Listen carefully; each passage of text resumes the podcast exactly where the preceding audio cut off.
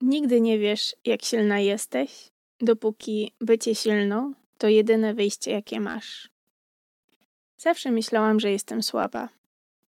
Moje myślenie jednak na ten temat znacznie się zmieniło. Każda choroba niesie ze sobą jakąś wiadomość. Moja również krzyczała: Zwolnij. Moja historia jest jak tysiące innych, ale tylko dla mnie i dla moich bliskich okazała się wtedy końcem świata. Diagnoza w 2015 roku. Chłoniak Hodgkinga. Jego stara nazwa to ziarnica złośliwa. Wtrącając się tutaj, więcej o tym nowotworze będziecie mogli znaleźć w opisie na dole. Ziemia się wtedy osunęła i nic już nie było takie samo. I nie jest do dziś. Zachorowałam na raka w 35 urodziny. No tak, jaką lepszą datę można by było sobie wybrać na chorowanie? Albo śmierć. Na początku wylałam ocean łez i zadałam Bogu co najmniej tysiąc pytań, dlaczego ja. Pytań oczywiście retorycznych, bo nikt do dziś mi na nie nie odpowiedział. Odpowiedziałam sobie ja sama. Ktoś tam na górze po prostu wiedział, że ja to udźwignę. Leczenie było długie i ciężkie. Operacja, chemioterapia, radioterapia. Wchodziłam do łóżka w poniedziałek. Wstawałam dopiero w piątek. To cała prawda o leczeniu onkologicznym. Wchodzisz w ciało dziewięćdziesięciolatka i nawet ruch ręką sprawia ci niemałą trudność. Dzień pierwszej chemioterapii założyłam bloga o nazwie Moja walka z ziarnicą złoślińcą. Chciałam w nim opisywać krok po kroku moją walkę z nowotworem złośliwym, moje emocje, stany psychofizyczne, całe leczenie. Przeliczyłam jednak swoje siły. Nigdy więcej później nie zalogowałam się na tego bloga. Nie zrobiłam ani jednego wpisu. Zabrakło sił. Wolałam skupić je na czymś innym. Czytaj na przetrwaniu. Przeszłam to. Wyzdrowiałam. Nauczyłam się żyć od nowa. Akceptuję tu i teraz. Na co dzień staram się stosować uśmiech terapię. I to z całkiem niezłym skutkiem. Daję ludziom i dużo dostaję. Dziś jestem silna i tą siłą dzielę się z innymi. Odbudowuję się na nowo. I dopiero teraz znalazłam w sobie siłę, by znów zmierzyć się z tematem. Wygrana walka z ziarnicą złośnicą. To mój fanpage na Facebooku. Dla tych, którzy chorują i jeszcze walczą, albo znów walczą. Dla tych, którzy potrzebują wsparcia, a ja dziś mogę im je dać. Dla tych, którzy nie doceniają życia, nie potrafią się nim cieszyć, by docenili każdy jego moment. Gdy coś ci stanie na drodze, rozjedź to. Moja siła daje siłę innym, a ich siła daje siłę mnie. Minęło pięć lat od końca leczenia. Jestem w całkowitej remisji. A jednak nie ma dnia w moim kalendarzu wolnego od myśli o raku. A dni zdarzają się, jak u każdego, różne. Czasem pochmurne i gradowe, pełne czarnych myśli. Ale szybko odchorowuję swoje i wracam do świata żywych, by dzielić się swoją energią. Siła zdecydowanie jest kobietą. Na dodatek, teraz już dojrzałą. Pani Elu, nie znamy się osobiście, ale ja już wiem, że jesteś bardzo ciepłą i niezwykle wrażliwą osobą. Dziękuję Ci za zaproszenie do tak wyjątkowego grona silnych kobiet. No tak, siła zobowiązuje. Ale jak się o tej sile opowiada, to ona jeszcze bardziej nas umacnia. Mam na imię Ewa i mam 41 lat. Jeszcze kilka lat wstecz nie myślałam, że nawet kiedykolwiek tak o sobie pomyślę. Silna kobieta. O nie. A jednak życie napisało mi scenariusz raczej pod górkę.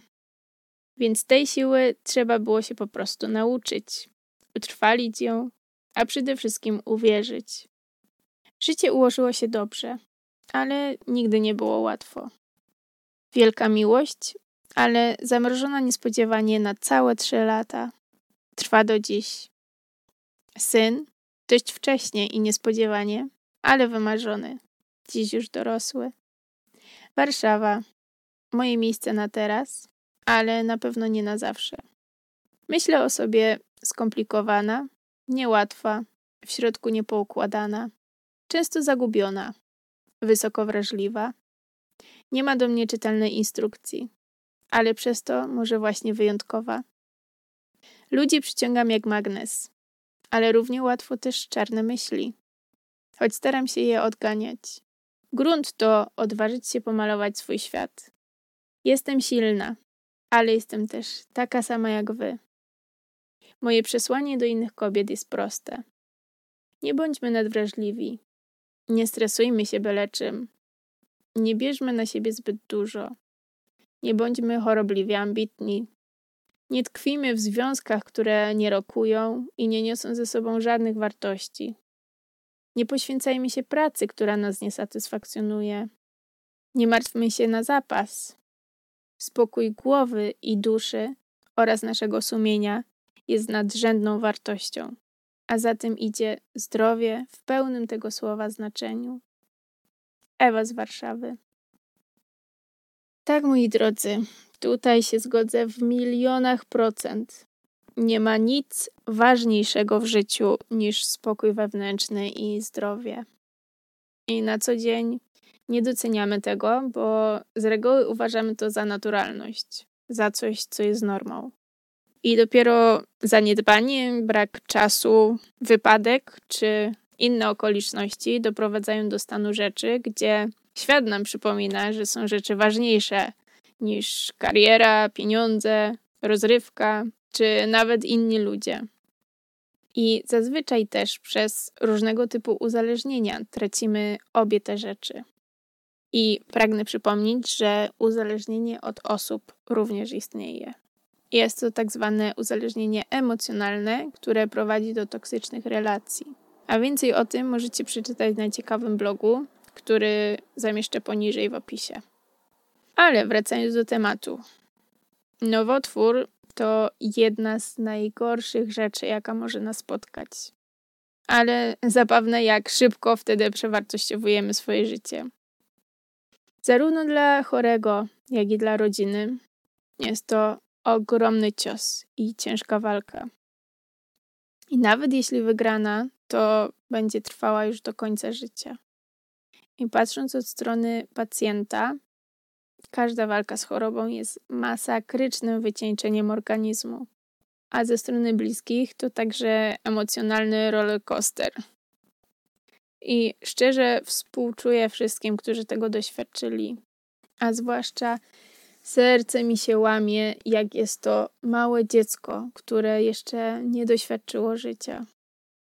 Ale też podziwiam ich za to, jak są silni. Choć ja sama nie byłam zaangażowana mocno w sytuację, to pamiętam dobrze emocje, jakie temu towarzyszyły, gdy zdiagnozowano członka mojej rodziny.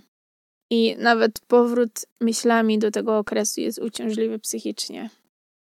Naoczne widzenie cierpienia, łez czy tęsknoty przez izolację podczas chemioterapii wywołuje zmiany w człowieku, a co dopiero osobiste odczuwanie tego i bezsilne obserwowanie, jak twój partner czy rodzic zbliża się do śmierci. I kiedy lekarz stawia diagnozę, oczekujesz, że są jakieś szanse na wyzdrowienie. No bo zawsze są ale moment, gdy on przyznaje, że do walki z rakiem tego typu, i tutaj mówię o szpiczaku, link też jest w opisie poniżej, i gdy sam lekarz mówi, że on nie podjąłby się walki z tym rakiem, to tracisz wszelką nadzieję. Na domiar złego powikłania pooperacyjne innego rodzaju dowalają ci ciężaru. I gdy w krytycznym momencie sam chory mówi, że wolałby umrzeć, bo jest tak ciężko, to możecie sobie tylko wyobrazić, co ta osoba czuje. Ale wiecie co? Choćby jakim człowiek nie był realistą, naukowcem czy nawet geniuszem, to nie wytłumaczy siły miłości, bo to jak bardzo bliskie osoby naokoło chciały, aby ta osoba przeżyła, I chociażby ten cel, że dla nich warto przejść przez piekło, doprowadziły do pokonania najcięższego stadium raka. I wtedy poczułam, że miłość to największa siła na świecie. Miłość matki, partnera, miłość do samego siebie, do natury, do życia. Wszelaka miłość jest tym, co napędza życie. I tak mi się teraz przypomniała piosenka Passenger, Let Her Go. I co prawda jest to miłosna piosenka, ale jak pięknie zaznacza. Cytuję tutaj. Potrzebujesz światła, gdy tylko przygasa. Tęsknisz za słońcem, tylko gdy zaczyna padać śnieg. Nienawidzisz podróży, tylko gdy jesteś daleko od domu. Wiesz, że miałeś wszystko, tylko wtedy, kiedy wszystko straciłeś. I moi piękni, czy naprawdę musimy zaznać braku zdrowia, czy osoby, którą kochamy, żeby je docenić? Postarajmy się, aby nie.